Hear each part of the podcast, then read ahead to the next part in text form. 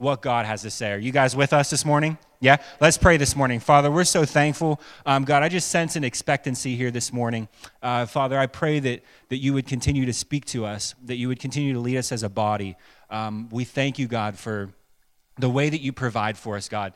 Uh, yes, God, we can, we can pray and believe that you will take care of us financially. But God, the spiritual blessing that is attached to knowing you and following you um, is something that we can't quantify, we can't measure. So we're forever grateful for that. We thank you for being in our midst this morning, and we look to you for all things. And it's in Jesus' name we pray.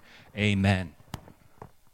Amen. Good morning, church. Good to be with you today. And uh, so I guess we've got some snow coming, but uh, but I saw a sign in front of another church that, that said, uh, I promise spring is coming, signed God. I thought that was a great, I thought that was really classy for another church. We don't have the cool letters like that we can change out on our sign, or I would do something really clever like that. But, uh, anyways, appreciate the humor there. It's coming, and uh, but appreciate you coming here. It's warm because the heat's on and because we're all here, right? This is a place where, where hopefully you feel loved. We exist to welcome people home to God, His family, and His plans. Got a new series today we're kicking off. It's called End Game. I'll explain that in a little bit. But we're going to look at the life of Joseph.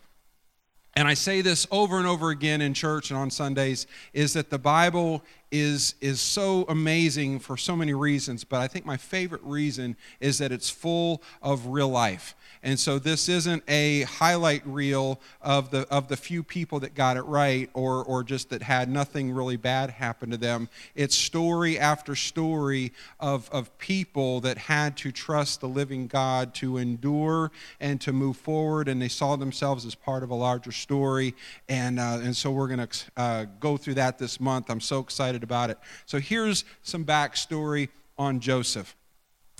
There's a phrase that goes, throughout the Old Testament about Abraham, Isaac, and Jacob. Have you ever heard those three names rattled off together? So, uh, the God of Abraham, the God of Isaac, the God of Jacob. Well, that is Joseph's great great or great grandfather, grandfather, and father. And so, uh, the, so Joseph is the next in the line of those names, along with count them, 11 brothers, right? And so, fast forward, those 12 crazy guys would be the 12 tribes of Israel. And so, this is where all of that happens. And, and, uh, and his dad, Jacob, would be, his name would be changed by God to Israel. And then his sons would be the ones that would start these clans, these tribes that would move through. Well, 10 of those brothers are actually half brothers. And the story on this is crazy. You had two sister wives that, uh, that had this baby making competition, and it was all hands on deck. And it was, it was babies, babies, babies, and I'm better than you because I'm giving more sons. And within there, within that dynamic, was the fact that Jacob always loved Rachel the most. And, and this is weird stuff. This is in another time where, where, where women, if they weren't attached to a husband, there, there was no life for them, there was no provision. And, and so it's just the way it was. It's one of those things that is just in that context. And then Rachel is finally able to have a son of her own, and it's little baby Joe. It's little Joseph. And then she would have one more. So Joseph has a full brother named Benjamin, right? So you've got this backstory, you've got this lineage of this faith uh, carrying men that are, that are moving this faith into reality and, and this nation that God has promised is coming to be. You have this drama in the house of two wives and then two servant, basically, wives, all having children, 10 half brothers, and a younger brother. There's nothing on TV today that could compete with the drama in that tent. Okay? Yes, I said tent. I mean, could you imagine 12 boys fighting over the donkey on date night? I mean, this is this is not good. Like like it's my turn, you know? Like and and I mean, this is bad stuff. I won't do stand up today, I promise. No TV show could keep up with this drama. And within all of this, so you have Joseph is the son of the preferred wife, and he becomes the favorite son. We'll call him number one son. Now, I when I call and leave a voicemail for my parents, I say this is Adam, number one son. Like because I do have a brother. He is younger, he is less handsome and less smart. No, I'm just kidding.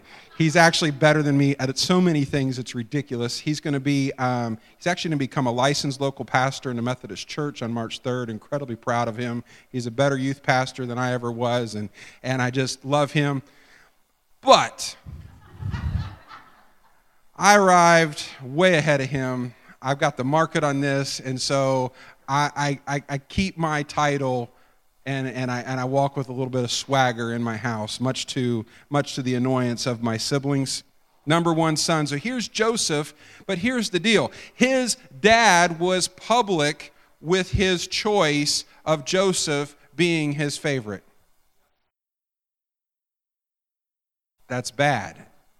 And you've got 10 brothers that are older than you and bigger than you. And so, uh, so then this coat comes on the scene. The best it's been translated is that it was colorful. And so this has been, you know, taken into Broadway as the, you know, the, the Technicolor dream coat, and, and that's a whole very loose interpretation of a Bible story, by the way. Um, not preaching from that one. And, uh, and so we have this special coat, we have this number one son, and oh, by the way, he gets dreams. And he's dumb enough to tell them to the people in his life. And the dreams go something like this. I had this dream where I was a, where where I was like being bowed down to by these other stars and the sun and moon.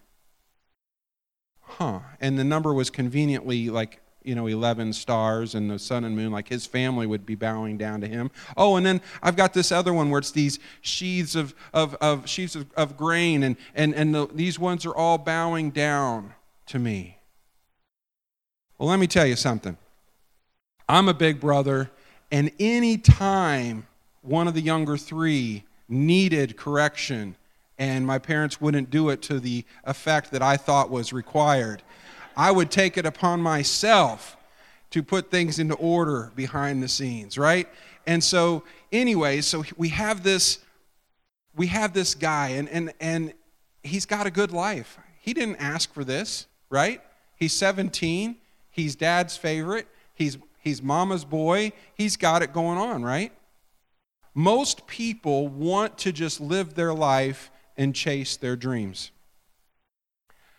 How many of you know? Here's a, here's a big question for you today. How many of you know that one day can change your life?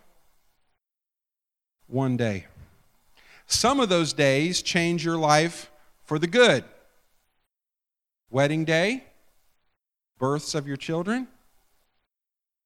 Some of those days can change your life for the worse. Wedding day, births of your children. Dude, I was so excited to tell that joke today. seriously, seriously, some days seem to mess everything up.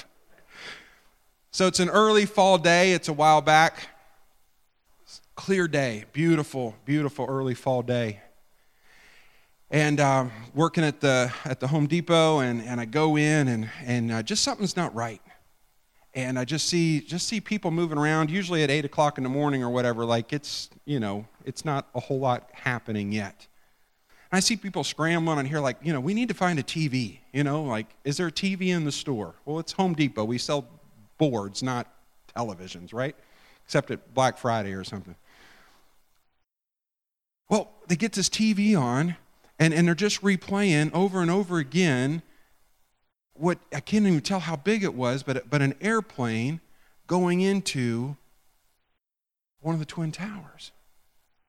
And it's like, oh my gosh, look at this horrible accident, right? And then, I mean, it's just looping and looping and looping. And then you see another plane, and it goes into the other tower. And all of a sudden, the, the feeling of this isn't an accident anymore, right? 9 11, of course. And um, speaking of 9 11, a young guy got a dream that day that he wanted to be a firefighter, and he officially became one basically this week. Jalen Richardson. Is he in here? Raise his hand. He's on security. Congratulate him when you see him. He's pushed. Jalen, we're proud of you, new firefighter. That day started a dream in his heart to be a firefighter, and he be one today. So uh, we're going to go to his graduation thing this uh, coming Friday. And, and, uh, but, anyways, one day, I can remember uh, before that, I was a teenager. And I uh, remind my kids that I actually was one at one point, so I know the tricks. But I can remember, I can remember seeing my parents upset, and, and they'd gotten a phone call, and, uh, and one of my close friends had, uh, had died in a car accident on, right here on 204. And it was the first time where somebody like my age, you know, th- those, are, those are weird moments, right? And, and it kind of took away that, it took away part of my youth that day, right? And so one day can change everything. We've all had collisions with life that have changed us forever, and I want you to hear Joseph's story, at least the first uh, chapter of it here in Genesis 37. We've all had collisions with life. I'm going to be reading uh, verses 12 through 14 and then 18 to 28. Excuse me, that time of year. Verse 12. Soon after this, Joseph's brothers went to pasture their father's flocks at Shechem. And when they had been gone for some time, Jacob said to Joseph, Your brothers are pasturing the sheep at Shechem. Say that a bunch of times fast. Pasturing the sheep at Shechem. Get ready, and I will send you to them. I'm ready to go, Joseph replied. Go and see how your brothers and the flocks are getting along, Jacob said, then come back and bring me a report. So Jacob sent him on his way, and Joseph traveled to Shechem from their home in the valley of Hebron. Skip a little bit ahead, verse 18. When Joseph's brothers saw him coming, they recognized him in the distance. As he approached, they made plans to kill him. Here comes the dreamer, they said. Come on, let's kill him and throw him into one of these cisterns. We can tell our father a wild animal has eaten him. Then we'll see what becomes of his dreams. But when Reuben heard of this, the oldest brother, he came to Joseph's rescue. Let's not kill him, he said. Why should we shed any blood? Let's just throw him into this empty cistern here in the wilderness then he'll die without our laying a hand on him. So, in other words, they were going to throw him into a cistern with water in it and drown him and then tell dad a wild animal got him. Biggest brother Reuben steps in and says, No, we shouldn't kill him. And then before you get too proud of old Reuben, old Ruby, he says, Let's just put him in a dry one and we'll sell him. Okay, good, good guys. But he does say Reuben was secretly planning to rescue Joseph and return him to his father. So, so a little bit of uh, justice there, maybe. So then, when Joseph arrived, his brothers ripped off the beautiful robe he was wearing. They weren't jealous of that robe, were they? They grabbed him and they threw him into the cistern. Now, the cistern was empty, there was no water in it. Then, just as they were sitting down to eat, these dudes, they saw a caravan of camels in the distance coming towards them. It was a group of Ishmaelite traders taking a load of materials uh, from Gilead down to Egypt. Judah said to his brothers, What will we gain by killing our brother? We'd have to cover up the crime. Instead of hurting him, let's sell him to those Ishmaelite traders. After all, he is our brother, our own flesh and blood. Very good. And his brothers agreed. So when the Ishmaelites, who were Midianite traders, came by, Joseph's brothers pulled him out of the cistern and sold to him, sold him to them for 20 pieces of silver. And the traders, or the, the traders took him to Egypt. The traders sold him to the traders. There you go. Wow. This story is, is it's unthinkable. And I think we can all see ourselves in this story to the extent of that we've all had our world shaken and we've all been done wrong by people, right? Joseph lost everything in one day and it was taken from him.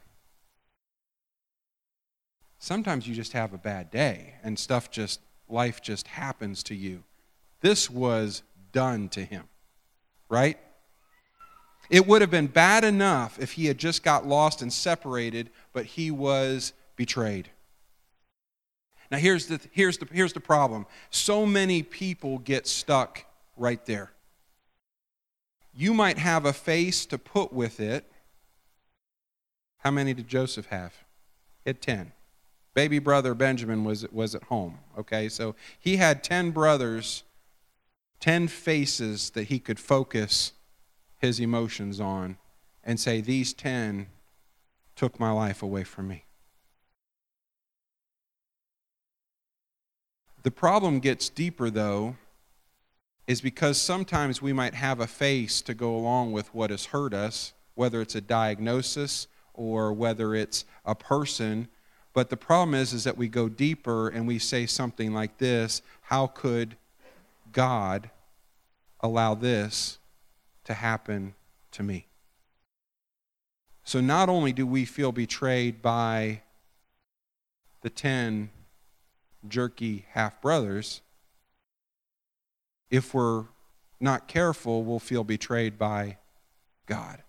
And so many people get stuck in this place of hurt, and they have a chip on their shoulder that starts with the people around them, but it ends with God, and they say, I can't go any further as far as trusting you because of what you've allowed to happen to me.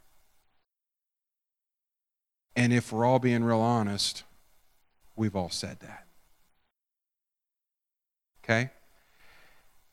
We've all shaken our fist and shouted, Why me? This is why we're calling this series the End Game. End game is this great phrase, and I've mentioned it in other series. I just, I just am fascinated by it. Um, it's, I think it was first used in kind of the chess world, and then it's become more commonly used in video gaming and things like that. And, and it really just is that simple. It's talking about the end of the game. But if somebody is playing an end game, that means they're playing with the end in sight everything they do is moving towards the end. Now, God is playing an end game. It's, it, this is all moving towards something. We're not just some random giant set of clockwork set in motion, and I'm going to go check on some other planets and I'll get back to you and see how this works out. No, no, no, no. There is something that's orchestrated here. There's something that where He is moving in. We've got a lot of imagery and, and some pieces of this and some different prophetic books in the Bible that show us kind of some ideas of what this is going to finish like. God is working towards that, and He wants His people to be living an end game. Here's some ways to explain this. So, uh, I'm a movie buff. I love them, right? And so, any Avengers fans in the church today? Who knows that Marvel is better than DC? Okay, who just got really upset and they're going to leave the church after this Sunday? Okay, my son in law is a Batman like you know, freak, so I, I, will hurt his feelings with something like that. But we're getting ready to get the second part of this huge movie of, of Avengers, and it's, it's Endgame. It's, it's, it's how this whole thing's going to work out. And for those of you that don't care, I'm sorry. These are one of my many pop culture references. And, and basically, we watched half the world disappear in the last movie. Half. It was so depressing. I, it was the worst movie. I was like great in one aspect, but like, this is terrible. But there's a character in here, and for just try your best to stay with me, those of you that just don't care at all about this. But there's a character in here, and I know he just sounds crazy. It's named Doctor Strange. He's able to see into the future. And so he spends a few minutes in the last movie where he works out. They say, What did you just do? He said, Well, I, I went into the future. Well, how many times? Oh, about a million. I saw every possible outcome of what could happen, and he came back with the only thing that would work to, of course, defeat the bad guy and win. That's what every movie wants to do. End game is where you see what is down the road and you're making the necessary decisions now to get there. And you, you might have to be willing to take some hits along the way to get where you want to go. So, uh, have you ever heard the expression playing for keeps? Absolutely. It's how Han Solo got the Millennium Falcon. Here we go. Think about the Wild Wild West. You called me a name. I called your mom a name. We're both going to grab our sidearms and we're going to go out into the middle of the dusty street. We're going to pace off. One man's walking away. How stupid was that? Pretty stupid. But there's, there's an end there. There's something that's there's something of, of, a, of a final thing that's happening with these things. It's like I'm going to do what's necessary for what's coming at the end. If you like watching boxing or wrestling or anything like that, and you have this, every once in a while you get a title match. Well, you can have a whole lot of other matches, but when there's a title on the line, it's different. We are playing a title match, and we're playing one with a thousand rounds. John 10:10 10, 10 describes our enemy as a thief who's waiting to steal, kill, and destroy. Some of these rounds, you're not going to win. How many of you have had rounds in your life where you know you lost? Absolutely. The hits are going to come. We might get knocked down, but we can get back up and play to the end. This is why we're looking at the life of Joseph. We're going to see in the next few weeks that he was betrayed, he was accused, he was forgotten, but he never stopped living with the end in sight. He never stopped playing the end game. So, here are some other questions for you today. Where are you at today? Are you on top? Are you on the ground? Down for the count? Or are you catching your breath between rounds. Sometimes you better. The really, really good news is that God sees you. He can and will see you through if if you're playing the end game, if you're living with the end in sight. And I don't mean that in a morbid way, I mean that in a victorious way. Right? What do we do when life doesn't seem to match the dream? That's just Tuesday, right? what do we do because this is this is part of life. This is what we've all experienced. What do we do when life doesn't match the dream? Let's look at joseph and see what happened after he was betrayed and abandoned. And moving up to genesis 39 if you want an even crazier story read 38 in between. Genesis is just drama drama drama drama I'm just going to read the first few verses here, four verses. When Joseph was taken to Egypt by the Ishmaelite traders, he was purchased by Potiphar, an Egyptian officer. Potiphar was captain of the guard for Pharaoh, the king of Egypt. The Lord was with Joseph, so he succeeded in everything he did as he served in the home of his Egyptian master. Potiphar noticed this and realized that the Lord was with Joseph giving him success in everything he did. This pleased Potiphar, so he soon made Joseph his personal attendant. He put him in charge of his entire household and everything that he owned. What do we do when life doesn't match the dream? I believe that Joseph shows us three things in this story of what happened after his betrayal. Keep in mind, in one day, he woke up a son and he went to bed a slave. That's a bad day, friends. Right? Three things Joseph shows us after his betrayal. I'll, I'll tell you all three and then we'll break them down presence, promise, and purpose. We say those again presence, not like the presents I like for my birthday, but the presence of the Lord. Promise, and purpose. So, number one, presence.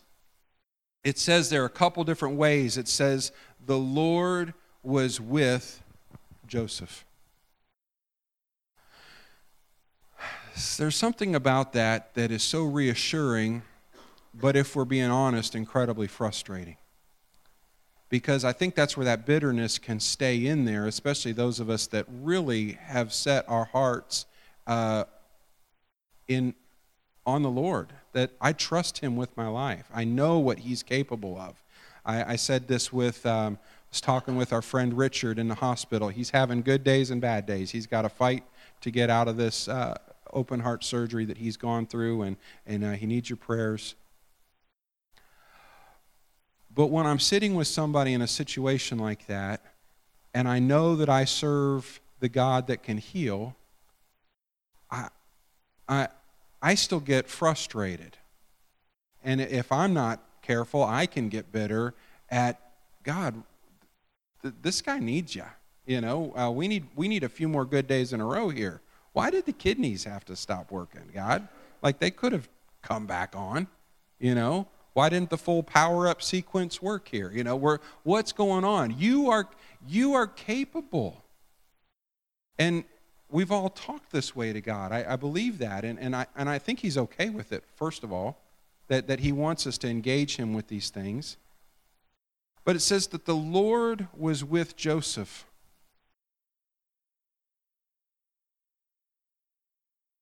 Well, why did he prevent him from getting sold into slavery? This is where the end game comes into mind.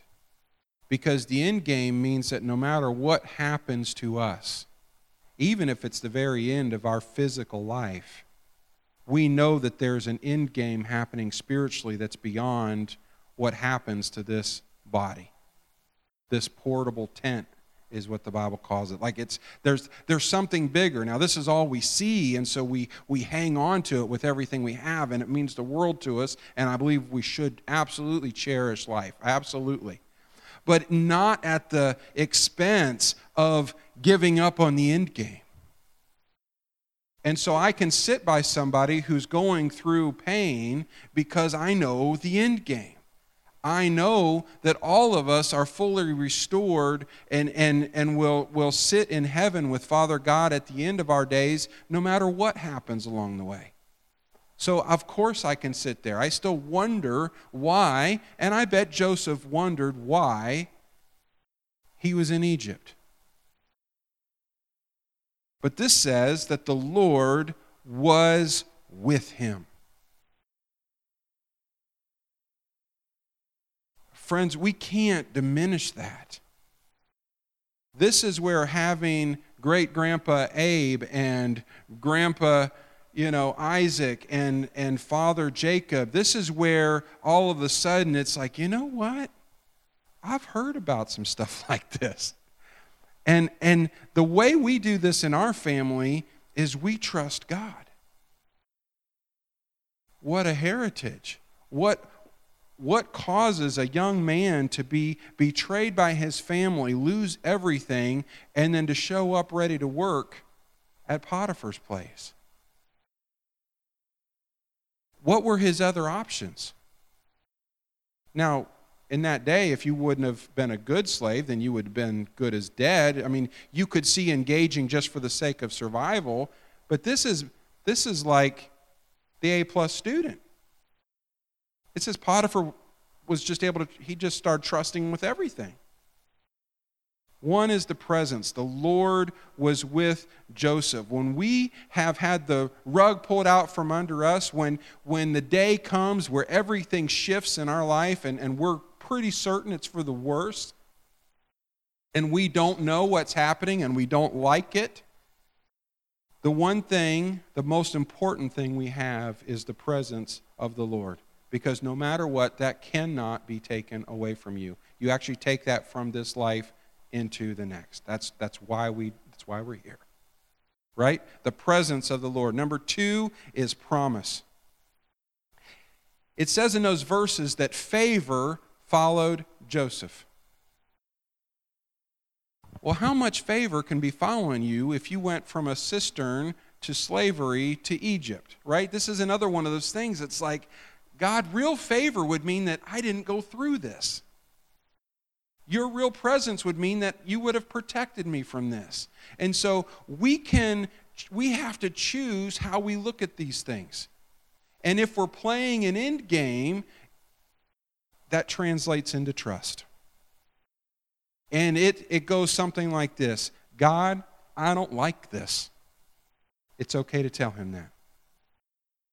God, I don't like this at all. And I don't even like those people at all.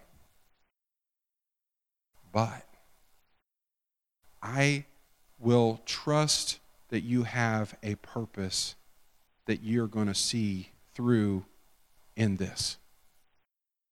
And it might not be anything that I ever regain or profit from, but we've got to be okay that we can lose things for the benefit of others.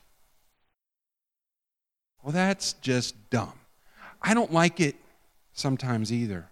But what that means, what that means, it's actually better off if we're not the center of our story.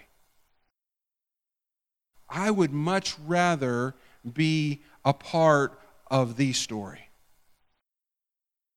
My world can be so small when I'm focused on myself, and it's really not a happy place when I'm just living for me, even if it's moments at a time or a whole evening when I just want to sit and be grouchy. And hopefully at some point I just say, This is dumb. I, I need to, I need to give I need to see the purpose that, that, that is beyond my, un, my, my discomfort in this moment, or my pain, or my agony, or my worst fear that is now shown up right in front of me. Heard a testimony on a podcast this week of a lady who, who described it as I had to face my worst fear and walk through it. Nobody signs up on, on that paper. Oh, yes, Lord, could I please face my biggest fear this week? That'd be great. And in her case, it was followed up by breast cancer not long after that. And this three, this three years of just everything. She had a Joseph set of three years where everything was turned upside down. The favor still followed Joseph even though he was in Egypt we've got to understand that that even when we're in Egypt, even when our heart has been broken, even if we are in pain, there is favor of God running with us that people will notice. This says the captain of the king's guard. If you know your history, there was a time on this planet where it meant something to be a pharaoh. These were it. And so, could you imagine how the captain of his guard rolled? This guy would have been, this guy would have been big stuff. And it says he's looking at this teenage slave that he picked up for 20 pieces of silver. Well, he probably paid a few more than that because if they wouldn't have been good traders if they didn't make a profit. So uh, he paid 25, 30 pieces of silver for this kid thinking he's just going to get some good work out of him. And all of a sudden, he's like, everything this guy touches turns to gold. Um, do you mind running everything for me? Because I've got this boss that really keeps me busy, and you're going to take care of my house. That's what happened. Number one, presence. Number two, promise. Number three, purpose.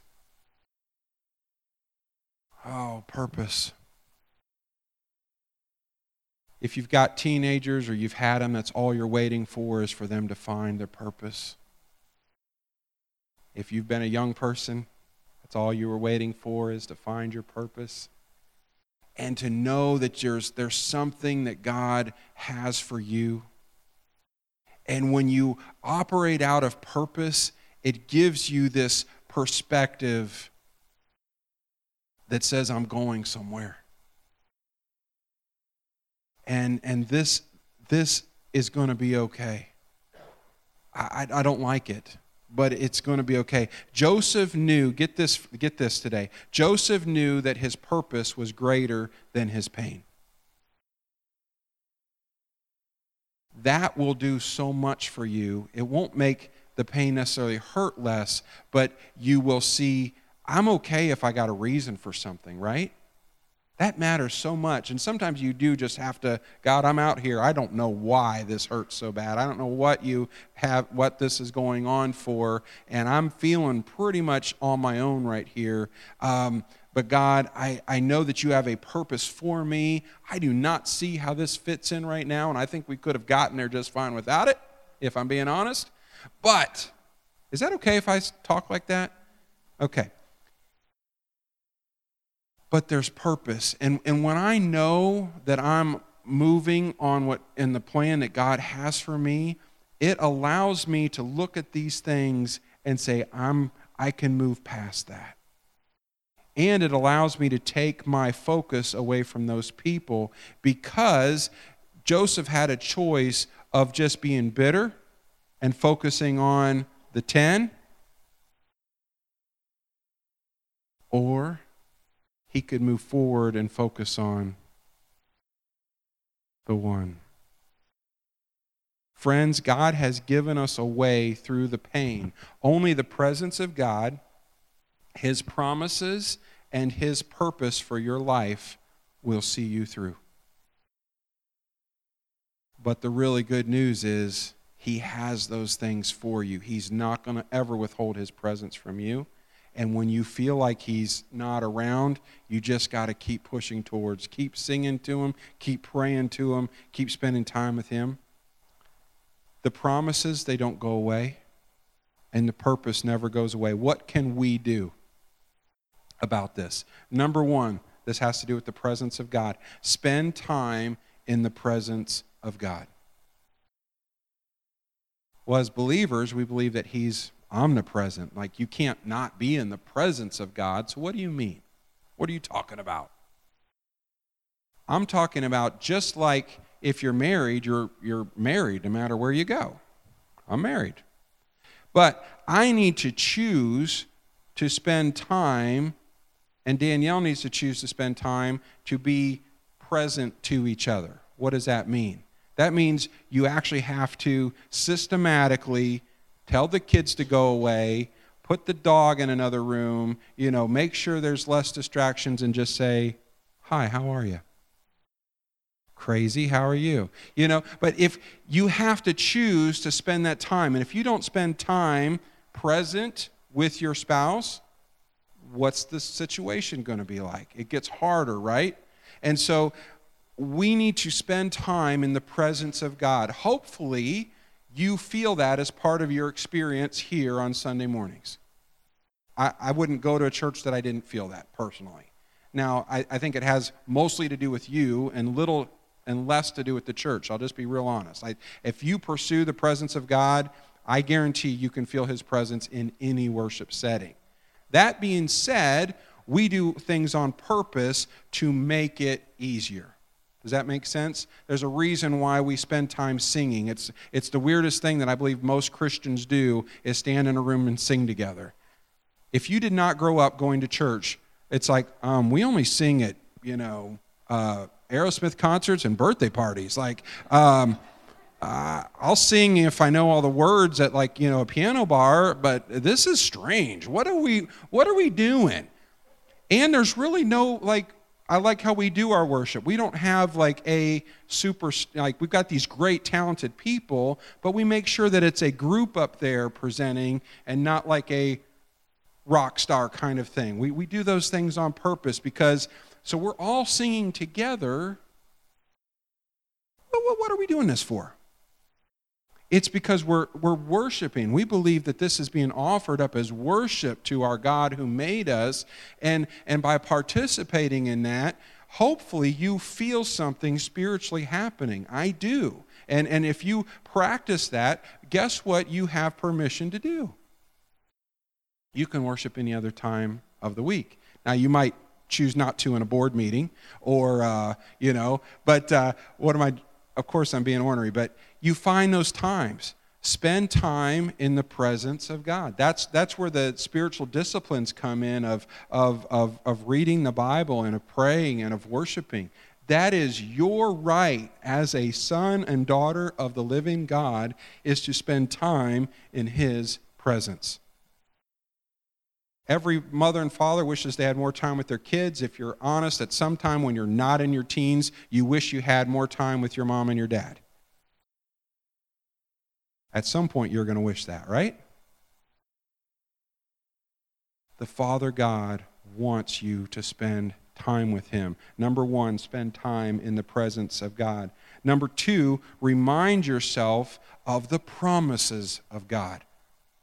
This is real key when things get real bad because it just might be repeating those things and just making those promises your prayer because you're really struggling with your faith at that moment. And, and it's just over and over again God, I know you've promised to never leave me or forsake me. I don't feel you right now, but I know that you've promised that you never would leave me or forsake me. So I know that you really haven't. I don't feel you, God, right now, but I, it's real important to me right now that I, I keep speaking this into my life right now because I don't feel you right now, God. So it's real important that I say, I know that you've promise that you will never leave me or forsake me.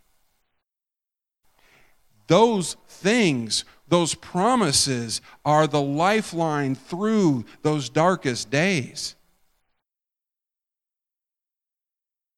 Remind yourself of the promises of God.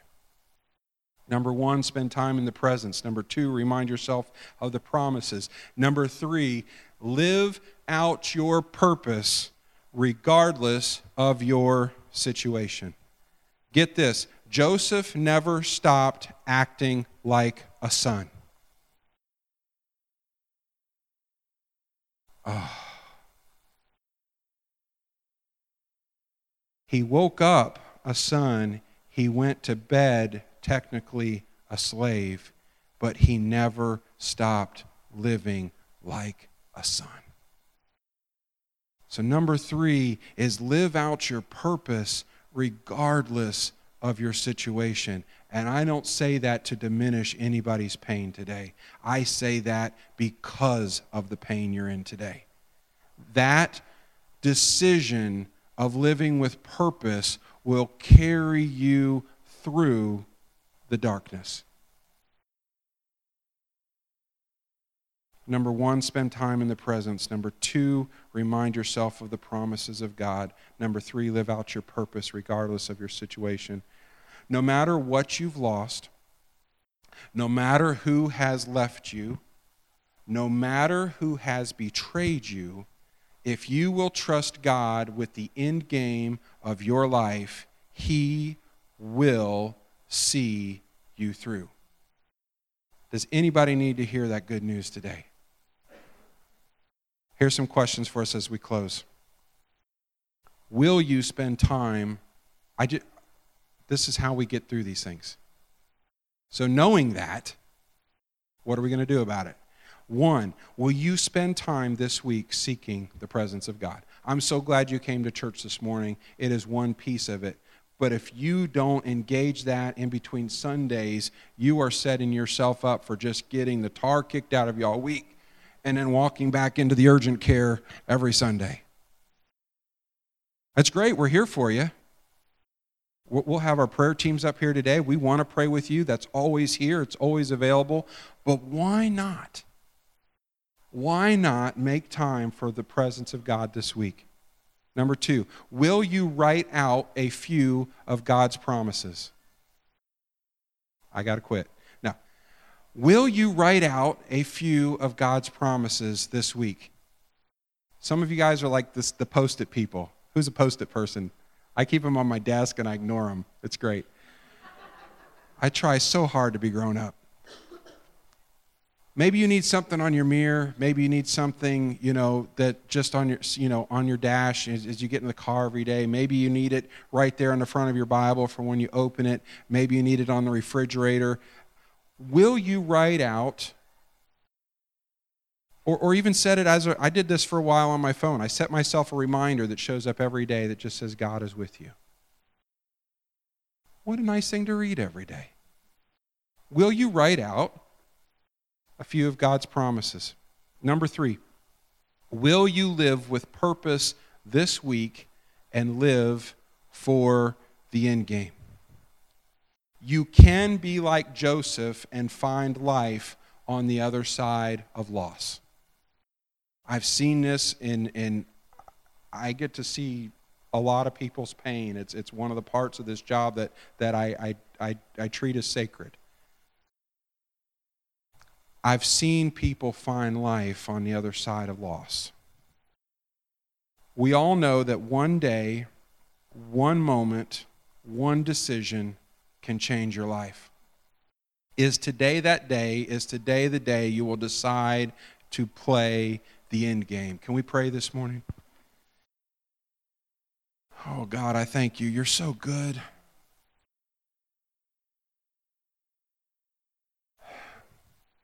God, it's only in our humanity that we, we get stuck on questions like, well, well, why did he have to be, why couldn't his brothers have just put up with them. Why did this, why did this have to happen?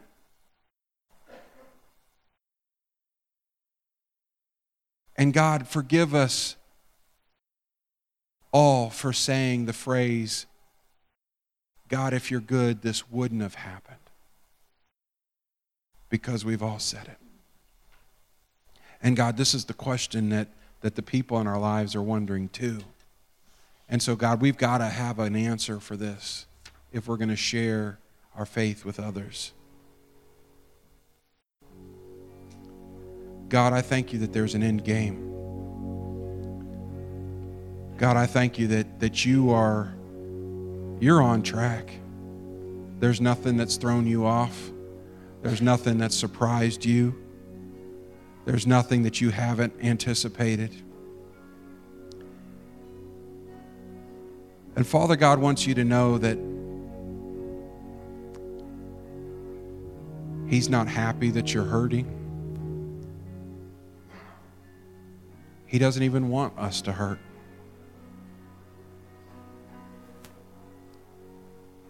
So, God, we have to trust you. God, I thank you that there is life on the other side of what anybody can do to us in this life. God, I thank you that anything can be taken away, anyone can be taken away from us. And God, I thank you that there is life on the other side. God, I thank you that we can wake up a son, fall asleep a slave, but still keep on living as sons. That's hope. That's hope. That's life. That's love. That's something that can carry us through.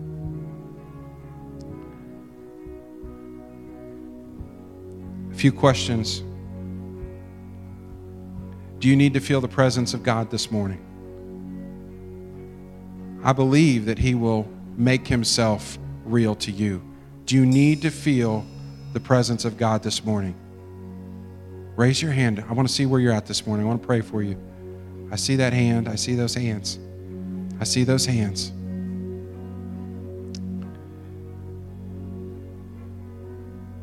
Number two, do you need to be reminded of the promises of God? Do you believe that they're for you or just the person next to you? It's a lot easier to believe in them for somebody else.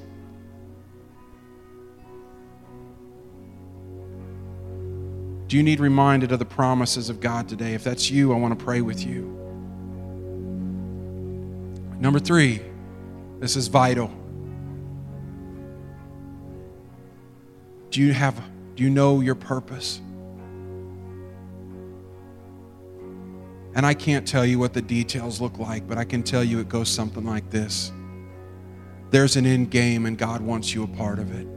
He has a purpose and a plan for you. He has a desire to change you from the inside out. He has a desire to heal you and make you whole. He has a desire to use your story to make a difference in the lives of other people who feel as bad as you do today or worse than you will tomorrow. He has a purpose for you. Father God, I just speak encouragement over my friends today. God, I pray that through the power of your Holy Spirit that there would be uh, a physical sense of your presence, God, that they would understand that you are with them. Your word says that you were with Joseph. He had been betrayed and sold and abandoned, and you were still with him regardless of the situation, regardless of the circumstances, regardless of our past, regardless of what anybody else has done to us, God, you are with us. And God, these people need to know it this morning. I pray that you would move in power in this moment. God, I thank you for purpose, God. And God, I thank you for your promises. God, I thank you that we have something to live for. We have life on the other side of whatever we've lost. And God, I thank you that you will see us through. And finally, if you've never chosen to trust Jesus with your life, if you've never chosen to ask Him to forgive you of your past and to ask Him to teach you and lead you forward. If you want and are ready to follow Jesus today, I want you to raise your hand. I want to pray with you. Is that anyone in this room this morning? We always want to make time for that. God, we thank you for your word today. God, I thank you for this end game. God, I thank you that through the life of Joseph that we are going to see that we can endure anything if we're living with the end in sight. We thank you, Jesus. Amen. Can we stand and worship? As we're worshiping, we've got people up front that want to pray with you. The smart people ask for prayer. Uh, they're up here for you. If you made a decision this morning and you want me and the leaders of this church to know about it, fill out an all in card and turn that in at the welcome desk. We want to follow up with you and what God is doing in your heart.